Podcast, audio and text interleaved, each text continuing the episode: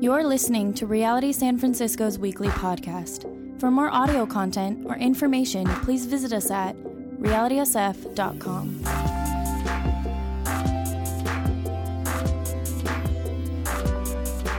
Right, so this point in the letter, 1 Peter chapter uh, 2, verses 11 through 17, which is our text today, this is a very pivotal point in the letter. This is uh, everything that Paul, uh, that, sorry, that Peter is, has been talking about, been building up, talking about our identity, talking about who we are. And it's going to take a turn now on what we're supposed to do. And then, as we get into chapter two, towards the end of chapter two, into chapter three, it gets into the most controversial point in Peter, where it starts talking about household, what's known as the household hold codes or the household rules. So, he builds all this stuff about like who we are as followers of God, and then he turns the corner and goes, because of that, this is how you're to live. And then let me give you that, give that to you in direct application to where you're living right now in Asia Minor, in the context that you're living in right now. And it gets a bit controversial, so we'll have to go through that stuff uh, slowly or fast. I don't know. We haven't decided yet, but we're going to go through that. Uh, um, but it, this is pivotal that we get this part here in chapter two. Um, so let me read this uh, to you guys, and then um, I'll pray and then we'll get into it. 1 Peter chapter 2, verse 11. Dear friends, I urge you, as foreigners and exiles, to abstain from sinful desires which war against your soul.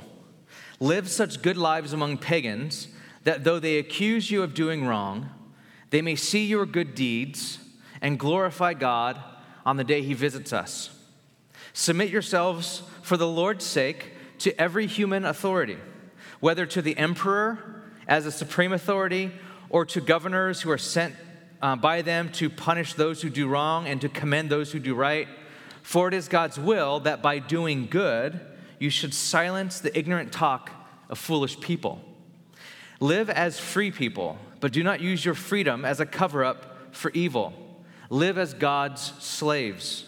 Show proper respect to everyone love the family of believers, fear God, honor the emperor. That's our text. Let me pray. God, today and together we submit ourselves under the, the power and the authority of your word, God.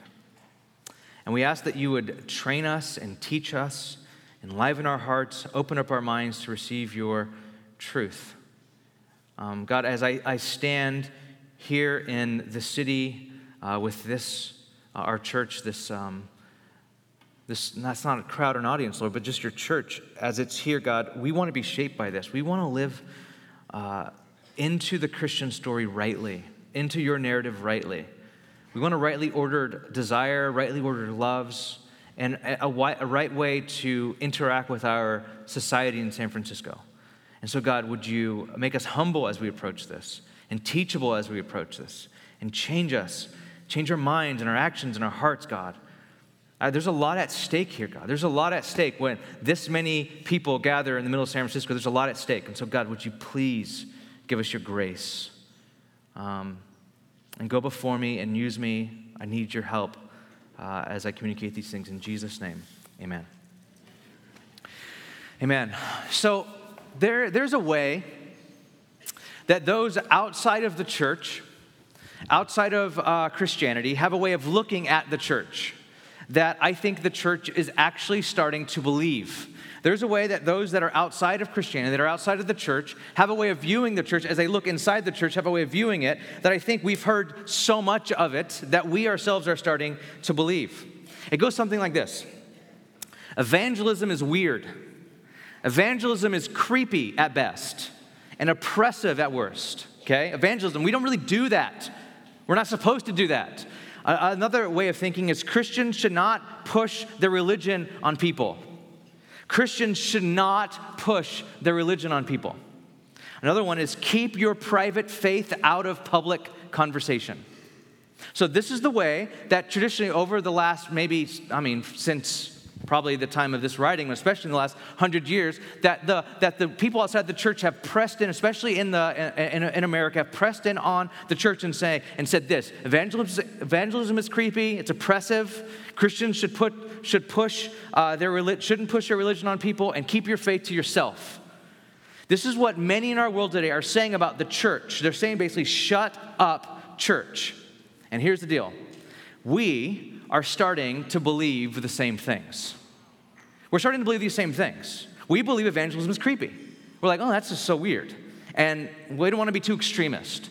And we think, I don't want someone else telling me how to believe or behave, and why would I tell someone else what to believe or that they should believe? Or I don't want anyone interrupting my life with news. Why would I want to interrupt someone else's life with news?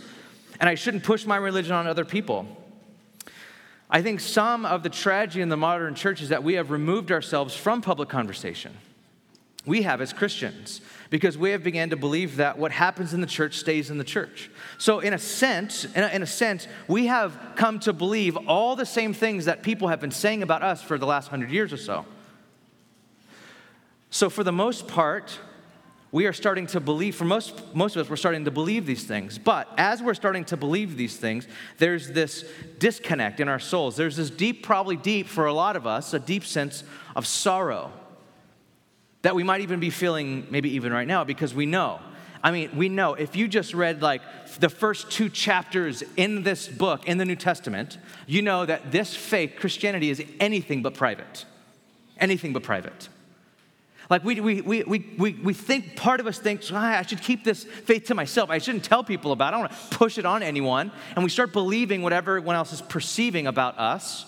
But there's another part of it that goes, when I read this, this is anything but private. This is as public as it gets. This faith was as public as Jesus' crucifixion. It's open for everyone to see, it's public. But how do I do it without being creepy? How in the world do I have a public faith in this society? And a society that is telling the world to shut up. And a society that is telling the world, like, you just keep your faith to yourself. How in the world are we a lot of us in here, very um, educated people, we think logical people, some of us progressive thinking people, but believe in this, believe in the scriptures, believe and follow Jesus. How do we have a public faith? How do we interact? How do we engage in the world in a non creepy way, a non pushy way, a very loving way, an effective way, a public way? How do we have a public faith? And it seemed insurmountable at times in America to have a public faith. Because America has a problem with the church. We have one side that says America's problem with the church is that she's kicking out the church and religion from the public sector. And that's the problem with America today. They're kicking out prayer, they're kicking out the church from, from all these different secular places where once our nation was, uh, religion provided a moral framework, and that's eroding, and that's the problem. But we have another side that says the problem that we have as a nation is that is is we have the church side saying the problem that we have is that we have this uh, overwhelmingly, um, and this is probably the overwhelming opinion of our city, is that our nation is excessively religious. It's too religious. And we need to get all this stuff out. We need to get out of science. We need to get out of politics. We need to get religion out. Uh, or, you know, as Christopher Hitchens said, uh, the late Christopher Hitchens, that religion poisons everything. And we have that side as well. So we have these two sides where America looks like it's, it's, it's battling over this, the church in a public, in a public way. Ross Douthat, um, the columnist for the New York Times and the author of a book on religion, says this in his book on religion. He says, America's problem isn't too much religion or too little of it, it's bad religion. The slow motion collapse of traditional Christianity and the rise of a variety of destructive pseudo Christianities in its place. See, maybe the problem with religion in our city and even in our nation is not too much of it or too little of it, but a bad version of it. Maybe what people are asking that we not push on them is the bad version of Christianity. Maybe what people want kicked out of the private sector, what people want to kicked out of the public sector, are bad versions of Christianity. And if you know some of the, the history of the spiritual history of San Francisco, you will find this to be true. It's bad religion. I don't think it's necessarily deliberate, like we woke up one day and decided to have a bad religion. I think we just forgot who we are.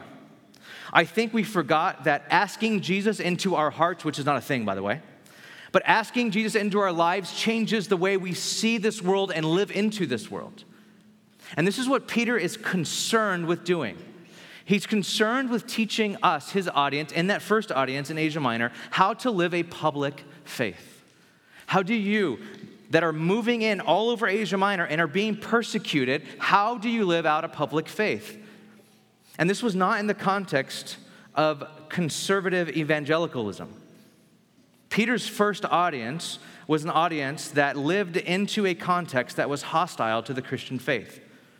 So, what we have before us in 1 Peter is a letter written to a group of people in the first century on how to live a public faith in a hostile environment. So, you have to get the context. Actually, I'm going to spend a little bit of time in the context, more time in the context than I am in what we're going to be talking about today, and I apologize for that, but you have to get the context or this will not make sense. Peter, what he does is he builds into us, this is who you are. So he spends most of chapter one and chapter two talking about this is who you are. And now he will change, and we just read, into this is how you are to live. This is how you are to live. And we have to pay attention. I don't want us to be guilty of bad religion. There's a, there's, the, the, there's a sense in which what we're doing here I look around and I see um, all these faces every, every week here, and a lot of you throughout the week. And meeting in the middle of this city, this great city, San Francisco. There's a part of me that thinks what Peter's audience was up against is what we're up against too. The stakes are really high. We don't want to mess this up. If the church is going to be scattered all over San Francisco, and the church has the privilege of getting into public schools to tutor. That just blows my mind. Don't screw it up. We have before us a beautiful opportunity, and we can't mess it up. I know Peter talks about who we are and that we're secure in Christ and that we're to be holy and that we're a priesthood and that we're a temple, as we talked about last week. But the enemy was on to now, don't mess it up. Like, represent rightly. Live in a world in such a way that you do good. And even if they say you're stupid and wicked, that you will shut them up by your deeds, not your blogs, your deeds. This is, this is what Peter's after. I don't want you to talk about it. I don't want you necessarily to, to, to, to pick it against it. Just live this way. Live this way that even if they do persecute you and they ultimately kill you, when the day when God visits everyone, they will go, oh crap, I messed up. They will see God and realize that you were actually living this life and go, they, they were living that life before me the whole time and I didn't know it. Live that way. The church is to live this way. And this is what Peter is after. Okay, I kind of got to get ahead of myself. I apologize. Let me back up. Let me back up to last week. Peter here uh, before we get into our text this week, Peter wants to point out once again the whole purpose of the Christian existence. So let me give it to you in miniatures in case you weren't here last week, or you just need everything summarized in like 20 seconds, like I do sometimes. So here it is. Here's the, here's the, uh, the, the point of the Christian existence 1 Peter 2 9. That you may declare the praises of him who called you out of darkness into his wonderful light that you and I may declare the praises of God who called us out of darkness into his wonderful light. What Peter is saying is that there was a point in time where we did not see, we were, where we lived in darkness. We lived in spiritual darkness, and many of us emotional darkness. And now we see the light, and because we see the light of Christ, we see everything. As C.S. Lewis has famously said, who was before an atheist, he said, I believe in Christianity as I believe that the sun has risen, not only because I see it, but because by it I see everything else. This is what Peter's talking about. You were in darkness and you didn't, saw, you didn't see anything. But now that you've come into the light of Christ, everything makes sense now. I mean, the, the world makes sense. The way the world was ordered and the way that God wants it and where it's going ultimately in the end and the new heavens and the new earth, it all makes sense. And I buy, and through Christ, I, through that light, I see everything else. Now, because we see everything, this life, our life here, becomes declarative. Our life becomes declarative. Through, through every part of our lives, in every fiber of our being, we are to declare the praises of God. This was the point of the temple last week We become many temples that proclaim the praises of God, where heaven meets earth. We talked about it being like a movie trailer, that we are communities uh, uh, that are a foretaste of coming attractions. That we are a community is like this is what it's to be like in the new heavens and the new earth one day where heaven really meets earth. One day, ultimately, we are that now. We're like a preview community. We are like a portal to get super sci fi into that future community today. That's who we are. Okay, that's who we are, but how do we declare that? I mean, that sounds great when we're just hundreds of people gathering and singing really, really loud. But how do we declare this? How do we declare the praises of God in the grind of everyday life in a pagan society?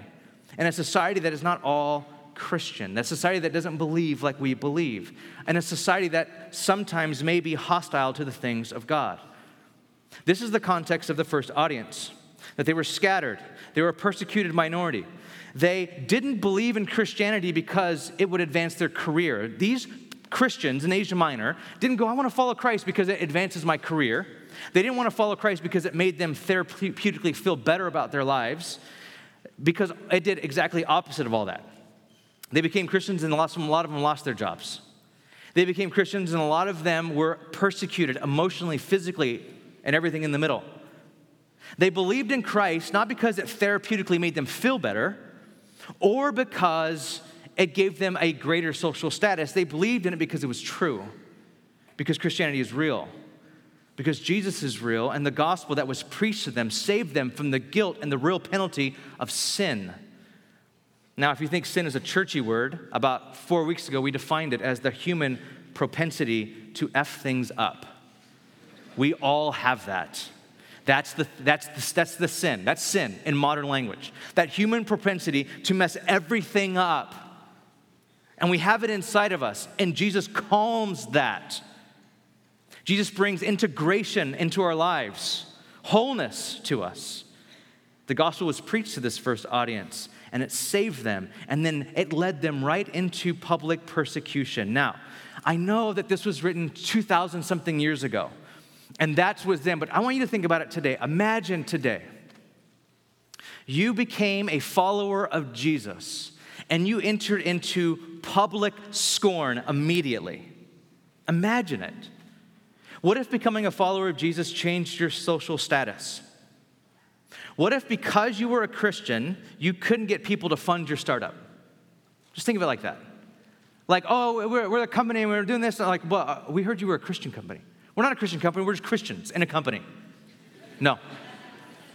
We can't do that. We're not going to give money to people that, whatever. Imagine. Imagine you couldn't get a job that you were qualified for. Imagine that when you went through two or three rounds of interviews, something came up where they found on your social network that you were associated with so and so who's associated with so and so that goes to that one church. Are you a Christian? Well, yeah. Well, sorry, we can't hire you. Imagine that if you were socially excluded from privilege and power because you were a follower of Jesus. If you were excluded from advancement, you could only do this as a Christian. You cannot go any higher. This is what you do. And it felt like a form of slavery to you. Imagine that. Okay, that is what is going on here. I know the context is like completely different, but you have to realize when you read this, that's what's going on there. These were like, these were Christians with a backbone here. These were Christians that, like, I'm a Christian and I can't get a job and we're a persecuted minority, we're scattered all over.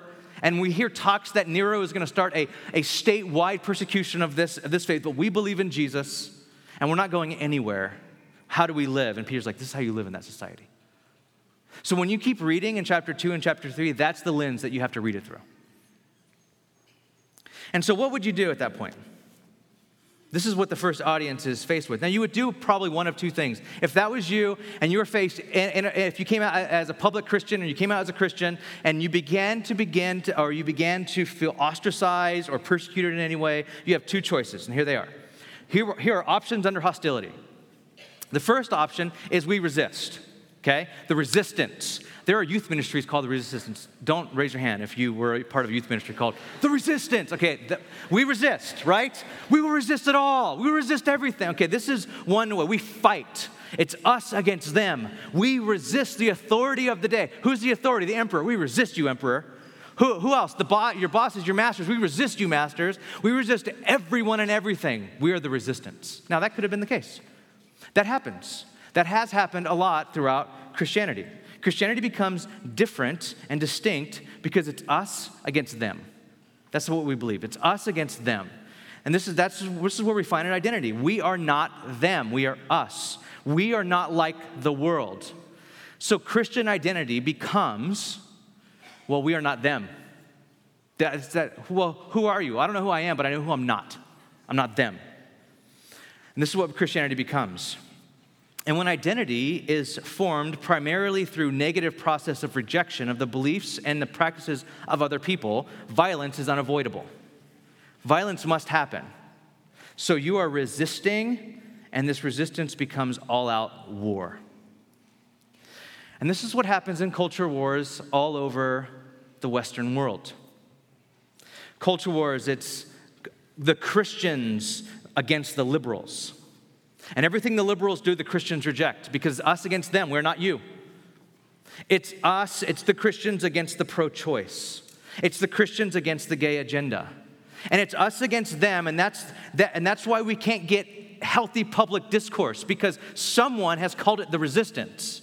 And we are resisting you. And you will never be us, and we will never be you. That is so wrong. Completely wrong. This is not how Peter sets it up. He does not set it up as the resistance. Identity through who we're not and what we're against is a horrible way to find an identity. The second thing we can do, now I will say this happens a lot over the world. I don't think that happens so much in the city, but that it is apparent. I mean, we all know it. Another way, another way they could have, they and us could uh, deal with that situation I just read or thought about is we privatize. We keep quiet. We don't let anyone know we're a Christian so we can get the jobs, we can get the opportunities, we can get the friends, we can get the community. We privatize it, we can get the date with the guy who says he believes in God, in quotes. So he must be like a strong Christian, right? Like we just won't talk about it then. Happens all, all the time. We privatize it. We privatize it so persecution stops, rejection stops, and we simply assimilate. And both of these options were a temptation to Peter's audience. Do we resist the emperor? Do we resist the people that are persecuting us? Or do we just privatize it? Do we keep it quiet? Do we not talk about it? Do we just say, I'm not, I'm not, I'm not, I'm not a Christian, I don't know what you're talking about? Do, what do we do? Both options are a temptation today. Though we are not under persecution, we do live in a pluralistic and secular society where there are places of incompatibility with the Christian life. So, what do we do? So, what does Peter exhort us to do? How do we live in this public faith?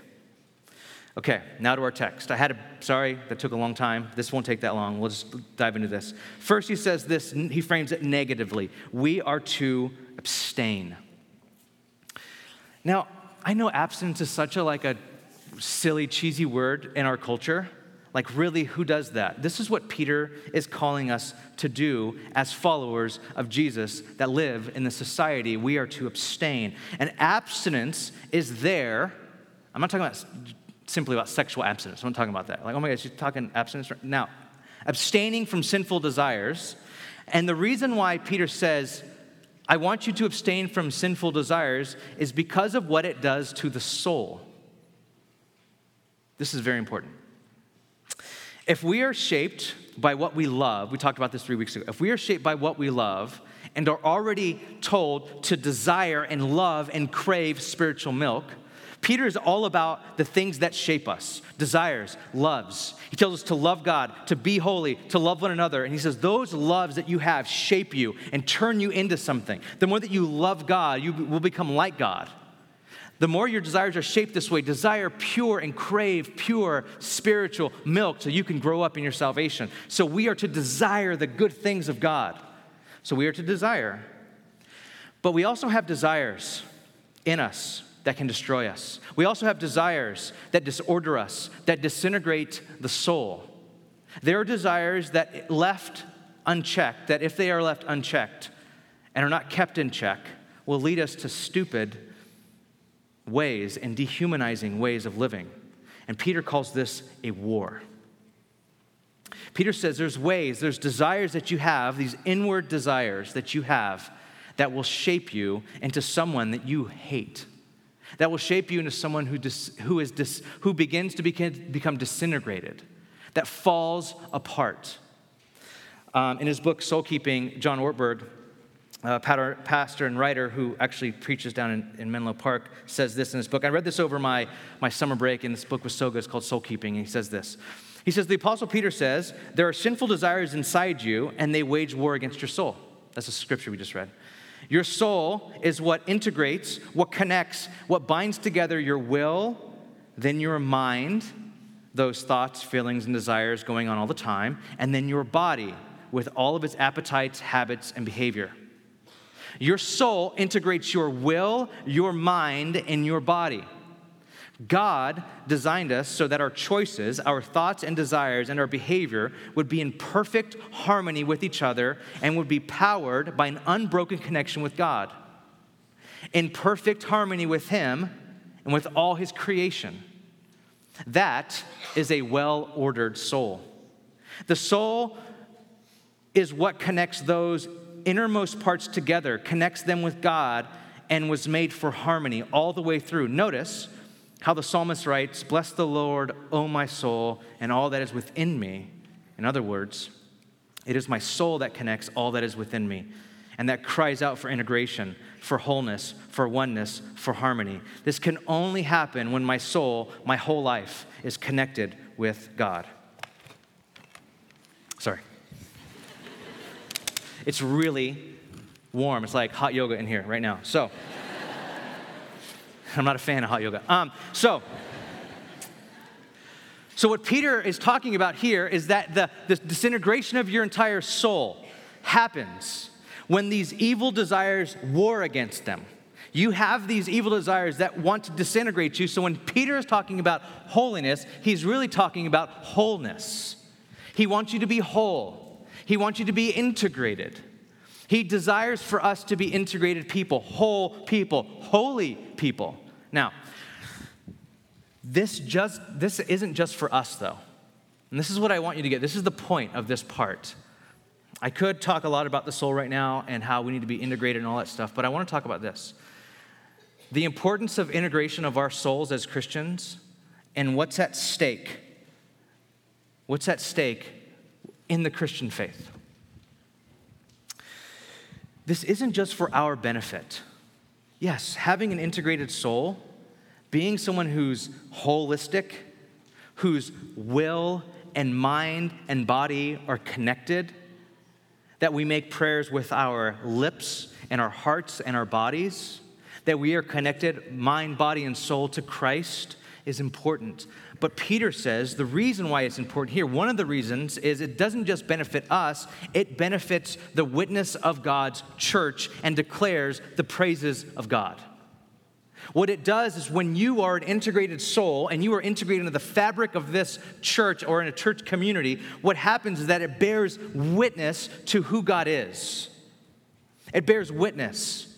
Peter here is talking about a public faith. Over your heading in your scripture, in your Bible, it should say something like living a godly life in a pagan society. How do you live a godly life in a pagan society? Abstain from things that war against your soul. How would that have anything to do with how I live out there? If you are disintegrated, if you are living a life that is contrary to the way of Christ, your witness, the witness of the church, the witness of Christianity means nothing. It's flattened. It's weak. It's not robust. People won't look at the community and say, I, I want to be in that community. Because they're practicing the way of love and justice and righteousness and peace and holiness. They're integrated. It's not some weak spirituality. They're integrated. They're doing it. They're really, really living life like that together. Peter's saying, for you, as we live in this society, what needs to happen is an integration of our own soul that we would fight sinful desires. And notice what Peter doesn't do. He doesn't say, fight the world. He doesn't pit, he doesn't ever pit in this book, you don't be the world. You know what he says? you be like Jesus. Peter, in his language, doesn't do that. Now, Paul does it a couple places, but Peter doesn't. Peter's book is How to Live in a Pagan Society. He doesn't go, okay, you know what, you, you, you just don't be like the world. Like, that's so, we don't even know what that, if I said that, what does that even mean? I mean, I was on my way here and I saw the line outside of Tartine. It's like, I will never wait for a, a, a, a like a morning bun. That's what I, I'll never do that. That's like the world. Is that what that means? That's silly. No, that's stupid. But we don't, we don't know what it means then. If it doesn't mean that, what does it mean? Do I not be like the world the way it dates? Well, kind of yes and no, but how do I do it then? It, the, the goal is not to be like, not to be not be like the world. The goal is to be like Christ. Peter doesn't reject the world here. Peter says, live the way of Christ, and the world will probably reject you. That's what will happen. Live into the way of Christ. Live like Jesus. Submit your lives one to another. Submit your lives for the sake of the gospel. Even if you are, a, and Peter does this, he'll, we'll talk about this next week. Even if you're a slave, if you are a slave, submit your life. Because Jesus did, and that's our model. This is so radical. I mean, this is so like we're when I when I think of living a holy life, I don't think of living a holy life just for my own prayer life or my for my marriage. I start thinking of I live a holy life for this church and its witness in San Francisco.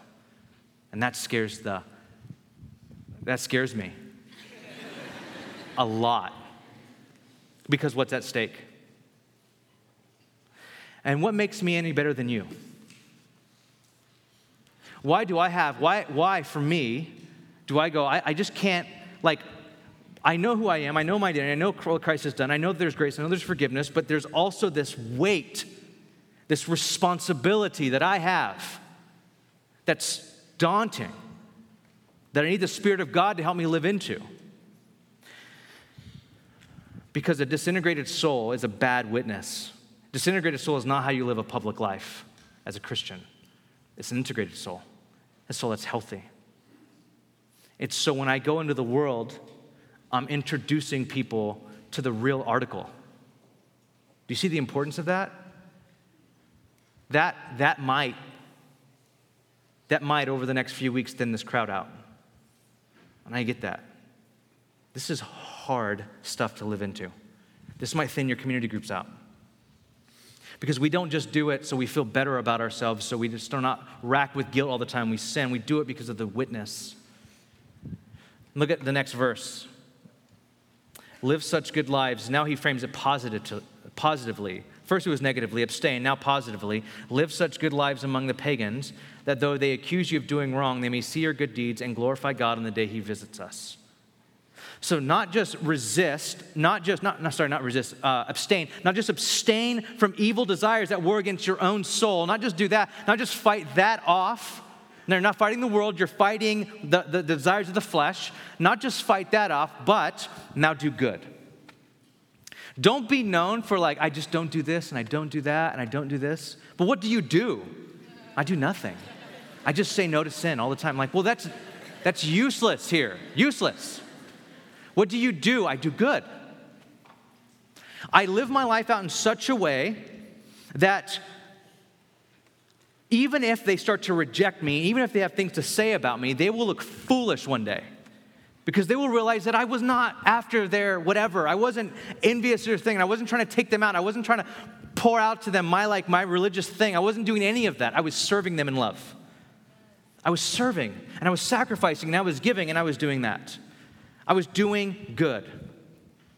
I heard a, a story this last week of when Christopher Hitchens, who is a, who is a, a renowned uh, thinker and, and uh, actually a really renowned atheist, really, and um, wrote a, a weekly, co- um, a monthly column in, in Vanity Fair where he oftentimes just poked at Christians and thought that religion's poison. And, and he had a friend named Francis Collins, who was the head of the Human Genome Project, who is now the director of National uh, Institutes of Health. And they were friends, and Christopher Hitchens is a Christian. And um, when, when Christopher Hitchens got diagnosed with esophageal cancer, Christians wrote into him at Vanity Fair and said, We hope you die. You're getting yours finally. God is judging you. You will burn in hell forever. And Francis Collins called him and said, I have access to some things, being the director of National Institutes of Health, and I want to help you. I want to help you fight this cancer. I want to turn you on to treatments that you might not know of, and I want to walk you through and hold your hand through this whole ordeal. And they had publicly debated, privately debated for years, but they were friends. And when Christopher Hitchens, right before he died, he wrote about Francis Collins. He said, Francis Collins is a Christian and a true humanitarian. Like he's the genuine article. He's the real deal. Now we don't agree on certain we don't agree on God. We agree on a lot of things on science, but we don't agree where it came from. I don't agree with him, but he is a true humanitarian. Christopher Hitchens could say nothing bad about Francis Collins. Nothing. And it reminded me of this to do good and live such a good way that the people that might be vehemently against what you believe and the foundations of the truth that you build your entire life on, like, I actually have nothing to say against you. I don't agree with what you believe, I don't, but we're friends. And you are tr- you truly cared about me. And he even said in Vanity Fair, I think he's praying for me, but he won't tell me he's praying for me. but I think he is. That we would do this that we would live our lives in such a way that we pursue, like Francis Collins, the sciences, medicine, law, order, everything. We just pursue it. We pursue technology. We pursue all of it under Christ. Abstain from things that war against our own souls and live good lives out. To where even if the worst thing happens, they'd go, I don't, we don't even agree with that church, but look at what they're doing. They're our friends. This is, this is my hope. This is scary. But by the Spirit of God, by the Spirit of Christ, I believe that we can have this sort of public faith and public witness in this city by God's grace. God, I pray that you would fill us right now with your Spirit and give us the courage to live out. Give us the courage right now to say, to resist and, and, and um, abstain from sinful desires that were against our soul. We know what they are right now. I think we know. If we're following you right now, we know those sinful desires, that we would resist them, that we would uh, abstain from them, that we, would, that we would cast them aside, that we would repent of them. And help us do good, God. Would you bless our Endeavor and Mission graduates? God, would you would you allow us to be people of peace and hope and education? That we would do good at this, Lord? That we wouldn't just be warm bodies, but we would do good? Help us think about the problems in our city and how to solve them in good ways. Give us opportunities that we don't ever deserve and may your grace lead us to them and through them. And if, Lord, this nation becomes, becomes increasingly hostile towards the Christian faith, I pray, I pray here in this city for the Christians here in this city, that though they might not believe with us or in what we believe, they say those people are truly good people. In Christ's name and for your glory, amen.